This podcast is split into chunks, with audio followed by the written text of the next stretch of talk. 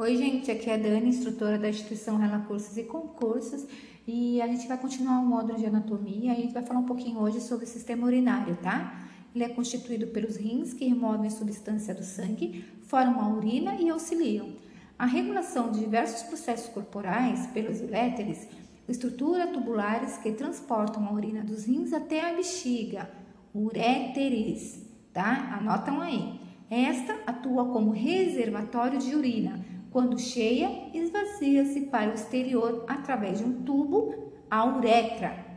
Os rins são órgãos pares, situados um em cada lado da coluna vertebral, na parte mais superior da parede, posterior do abdômen. Eles atuam removendo resíduos metabólicos do sangue, bem como regulando o volume e a composição dos líquidos corporais.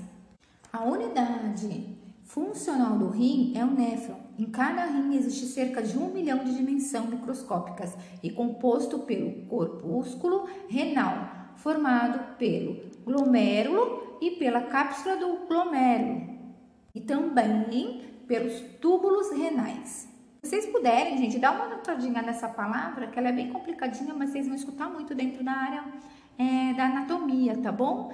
Glomérulo tá?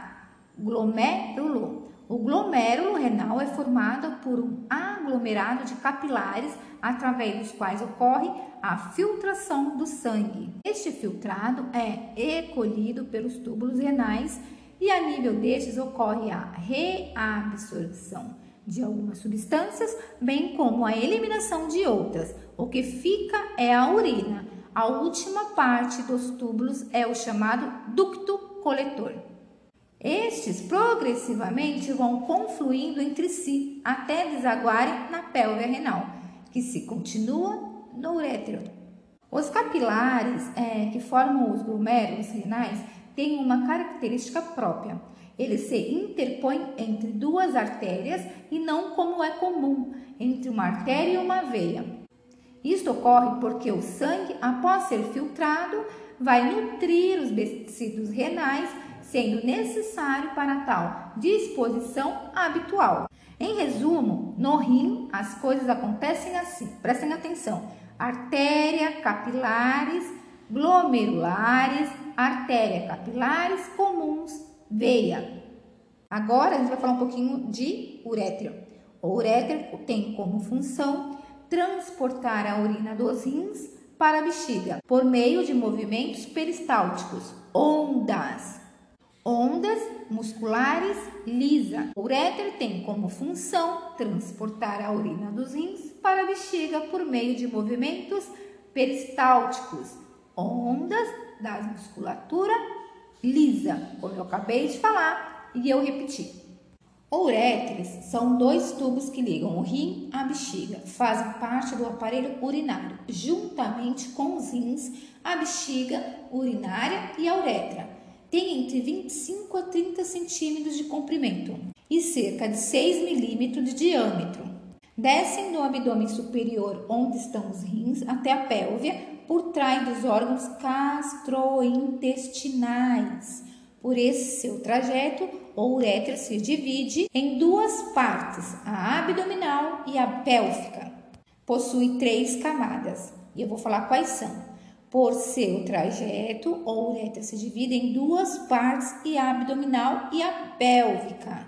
São as duas partes que se dividem e possuem três camadas que eu vou falar para vocês. Camada mucosa constitui a parte interna do órgão. Camada muscular, a segunda camada do ureter composta por duas camadas musculares, lisa, uma interna e outra externa. Camada adventícia, camada mais externa onde se encontram os vasos sanguíneos e as fibras nervosas. A extremidade superior do uréter localiza-se dentro do rim e se chama pelve renal. Do rim, o uréter desce pela parte posterior do abdômen e penetra na cavidade pélvica, abrindo-se no ósteo do uréter situado no assoalho da bexiga.